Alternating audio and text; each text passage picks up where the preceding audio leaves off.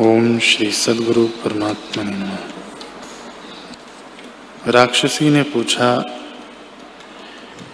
कि वह कौन है जिसको अनेक जन्मों के यत्न से पाता है और पाकर कहता है कि कुछ नहीं पाया और सब कुछ पाया। वह कौन अणु है जो अनेक योजनों को पूर्ण करता है? वह कौन अणु है, जिसके देखने से जगत फुराता है?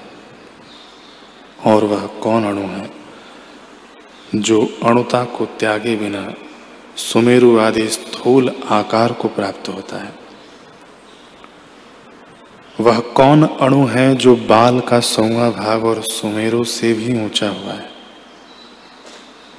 वह कौन अणु है जिसमें सब अनुभव स्थित हैं और वह कौन अणु है, जो अत्यंत निस्वाद है और आप ही सब स्वाद होता है। वह कौन अणु है, जिसको अपने ढांपने का सामर्थ्य नहीं और सबको ढांप रहा है? और वह कौन अणु है, जिससे सब जीते हैं? वह कौन अणु है जिसका अवयव कोई नहीं और सब अवयव को धारण कर रहा है। वह कौन निमेश है जिसमें बहुतेरे कल्प स्थित हैं? वह कौन अणु है जिसमें अनंत जगत स्थित है?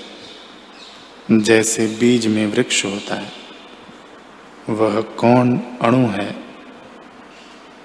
जिसमें बीज से आदि फल पर्यंत अन उदय हुए भी भासते हैं? वह कौन है जो प्रयोजन और कर्तृत्व से रहित है और प्रयोजनवान और कर्तृत्ववान की नाई स्थित है?